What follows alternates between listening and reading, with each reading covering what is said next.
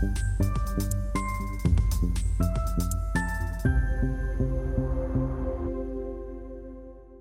Bonjour, bienvenue sur Investeur TV dans notre émission Bourse où nous accueillons les dirigeants de sociétés cotées qui viennent nous commenter leurs résultats, exposer leurs stratégies. Nous étions euh, il y a quelques jours dans les salons du euh, Westin Vendôme euh, Paris à l'occasion de l'événement Europe, European Midcap Event. Nous y avons croisé Benjamin Menson, le directeur euh, relations investisseurs et financement d'OVH Claude.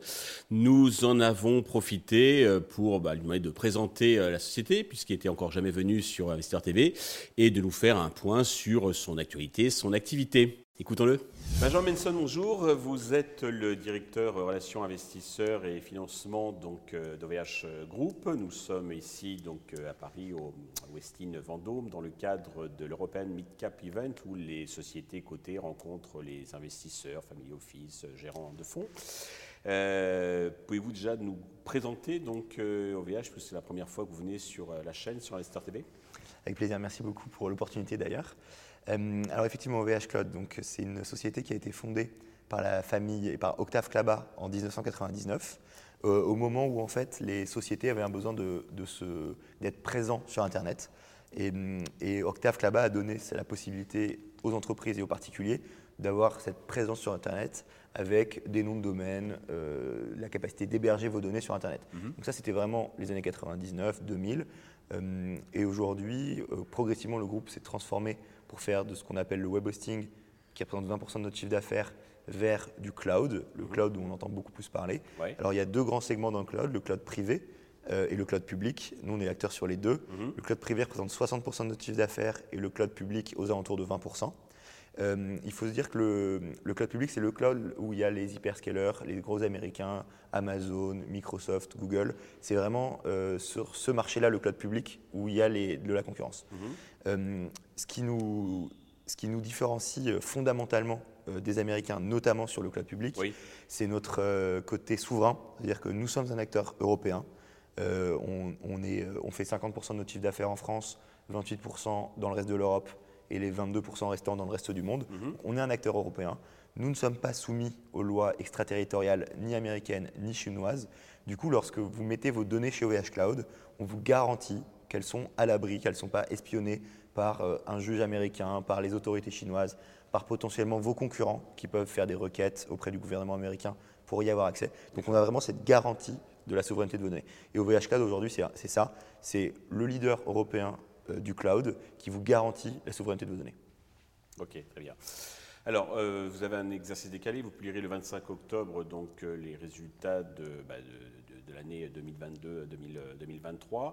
Euh, on ne va pas dire dans les, entrer dans les détails, mais globalement, quelle est la tendance? Alors, on a donné comme objectif aux, investisseurs d'avoir une croissance du chiffre d'affaires au-delà de 13%. Euh, une marge d'EBITDA euh, au-delà de 36% mhm. euh, et des CAPEX, donc des investissements qui représentent un peu, aux alentours d'une quarantaine de pourcents de notre chiffre d'affaires.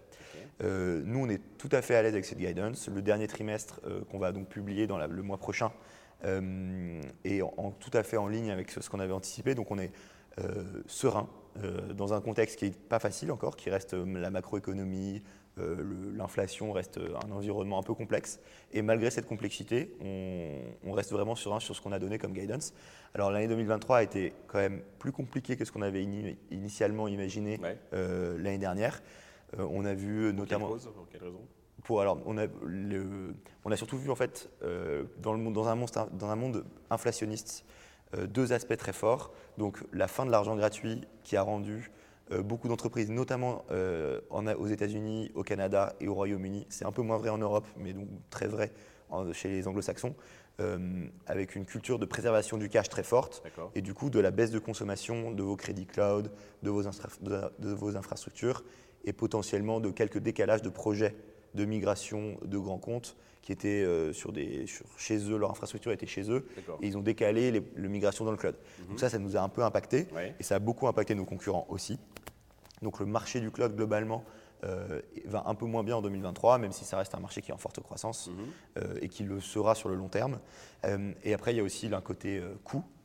donc on a eu les data Subi centers. hein. On a subi un peu d'inflation, Mhm. notamment sur les coûts de l'électricité, qui, qui nous ont impactés. Alors on a une politique de, de couverture des taux, enfin de couverture de, D'achat d'énergie, hein. d'achat d'énergie, d'électricité. Mhm. Donc on a une capacité à, à encaisser avec un peu plus, euh, un peu plus, en lissant un peu les hausses, mais ça n'empêche que les, les- le coût a vraiment augmenté et on a dû annoncer des hausses de prix euh, à nos clients pour Vous avez réussi à les compenser répercuter hein qui, se sont, qui ont été très bien perçus, c'est-à-dire qu'on a fait beaucoup de pédagogie sur ces hausses de prix en expliquant pourquoi on le faisait. On a historiquement un positionnement prix-performance qui est très intéressant, c'est-à-dire qu'on offre un prix relativement bas pour des bonnes performances. Mhm. Donc les, notre, euh, notre valeur est bien perçue par les clients et ils ont bien compris que cette hausse de prix, euh, on la faisait dans un contexte difficile d'inflation, notamment d'énergie qui impacte l'intégralité des, des cloud providers et notamment ceux qui gèrent les data centers. Euh, donc on n'a pas eu de changement de comportement de nos clients. Euh, Il n'y a pas eu de, de churn significatif. comme ce qu'on, enfin, c'était vraiment resté sur la même tendance, ce qui illustre vraiment que le- la hausse des prix s'est bien passée. Et peut-être globalement, c'est- ce qui est aussi très intéressant de, de no- de notre point de vue, c'est qu'on a une fidélité de nos clients qui est très forte. C'est-à-dire que ils vont venir chez nous avec peut-être un produit, avec quelques euros de chiffre d'affaires au début, et ils vont grossir progressivement. Et on a cette capacité à Ils faire testent et ensuite ils montent en puissance. voilà, ils, ils mettent de plus en plus d'infrastructures chez nous, ils vont avoir des produits supplémentaires, donc on fait de l'upsell, du cross-sell, ce qui fait qu'on a un taux de rétention de nos clients de 110-112% en fonction des trimestres. Alors ce n'est pas une guidance en tant que telle, mais, mais on, on le suit de près et c'est un indicateur qui est important pour nous, euh, parce que ça illustre la fidélité et la capacité à croître avec nos clients aussi. Donc ça, c'est pour on va dire l'exercice en cours est passé pour les, les- les prochains mois, le prochain exercice, les, les enjeux, parce que vous parlez effectivement, vous avez souligné le côté euh, souveraineté euh, européenne, Mhm. mais vous êtes aussi, vous cherchez aussi à vous développer aux États-Unis. Tout à fait. Alors aujourd'hui, on, est- on a euh, 37 data centers dans le monde, dans une douzaine de pays. Euh, on est présent commercialement dans 140 pays, ce qu'on vend sur Internet, donc on ne sélectionne pas. euh, Enfin, vous pouvez être brésilien et mettre vos données dans un data Bien center sûr, en France. C'est ouais, l'avantage du cloud. hein. c'est l'avantage du cloud. Euh, donc dans 140 pays. Aujourd'hui, sur l'année 2024, alors on n'a pas encore donné de guidance sur l'année, je ne vais pas vous rentrer dans les chiffres, mais peut-être le- les messages, les quelques messages un peu qualitatifs que je peux vous faire. Ouais. Euh, c'est vrai qu'on reste dans un environnement complexe. Euh, le- le- C'est-à-dire que le sentiment s'améliore un peu globalement, euh, mais il y a beaucoup d'incertitudes qui sont encore en place. Donc on est plutôt sur un moment de, euh, de, de qualité d'exécution chez nous. On reste concentré sur ce qu'on sait faire. Euh, on a bien sûr, on va continuer à faire, les- continuer à faire de l'innovation, mais voilà, on a une volonté d'exécuter dans un cadre difficile, le contexte Ouais. macro.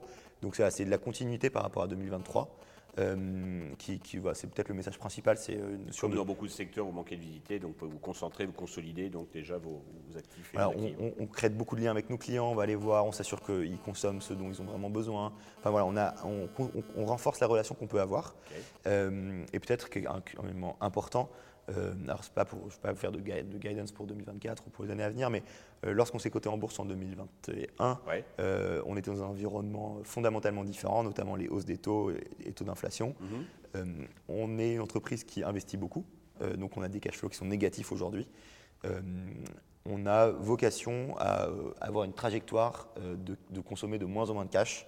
Euh, et ça, ça sera un élément structurant pour nos prochaines, euh, pour nos prochaines années. Parce que vous n'avez pas besoin forcément d'investir à, à hauteur de ce Le, que vous le contexte fait. macro étant compliqué aussi, on, se, voilà, on va, on va hum, gérer, préserver au mieux. On va sélectionner les investissements de manière encore plus rigoureuse qu'auparavant pour s'assurer de, de Augmenter la maximiser. rentabilité voilà. déjà des, des- des équipements, des gens qui étaient, euh, des investissements qui ont été. Tout à fait. Euh, côté cours de bourse, alors le, le titre était un repli, environ 44% sur le, depuis le début de l'année. Avez-vous un message particulier Vous avez commencé donc à le- à l'exprimer euh, pour les investisseurs, les actionnaires qui nous regardent? Alors peut-être de- euh, deux éléments. Le, le premier, premier élément étant effectivement que, euh, comme je, vous l'ai dit, d'un point de vue euh, macroéconomie, le, le monde a changé. Euh, on est arrivé en bourse dans, dans un monde où on nous demandait, et c'était notre plan, enfin c'est toujours notre plan, de, de- à beaucoup plus de croissance, croissance un peu à tout prix. Euh, on a beaucoup investi, on continue à beaucoup investir, et ce paradigme euh, ne plaît plus euh, aux investisseurs insti- institutionnels où ils veulent voir et de la croissance et, de la, et, de la- et du cash flow Et de la et, du- rentabilité. et de la rentabilité vraiment euh, tangible en cash. Euh, donc je pense qu'il y a une espèce de, il y a une euh, fondamentalement un petit, euh, une petite une décote importante sur OVH Cloud parce qu'on consomme du cash euh, et que c'est euh, mal perçu par les investisseurs institutionnels. Hum, on, nous, on est conscient de ça. Donc on a, il y a vraiment une prise de conscience chez nous. On va pas, qu'on ne remet pas du tout en cause nos leviers de croissance, les plans, les, les plans, notre plan stratégique, parce que on, reste persuadé que c'est le bon sens. Néanmoins, on va être, faire ça de manière intelligente avec les feedbacks, les retours qu'on a des investisseurs institutionnels ou individuels mm-hmm. sur notre, le timing avec lequel on le fait. Enfin voilà, on va, on va peut-être changer un peu notre message sur ce point-là. après, sur le sur la performance boursière, euh, nous, on, va, on reste concentré, on est là pour exécuter ce qu'on a dit. Je pense que, encore une fois, mon fondateur Octave Klaba a une très bonne vision. Michel Paulin, le directeur général, exécute bien. Mhm. Euh, il est focusé sur l'exécution. Donc, on a toutes les clés pour réussir qui sont à notre main. Euh, on, espère que l'ambiance macro s'améliorera et qu'avec nos efforts sur la partie cash, un macro qui s'améliore et une continuité, une stabilité dans l'exécution, ça devrait se, traduire dans un On n'en doute pas et on vous le souhaite. Et puis, il bah, faut toujours regarder le côté positif. C'est vrai que ça peut constituer, ce, repli, cette correction peut constituer un point d'entrée si on a une vision euh, moyen et long terme, bien entendu.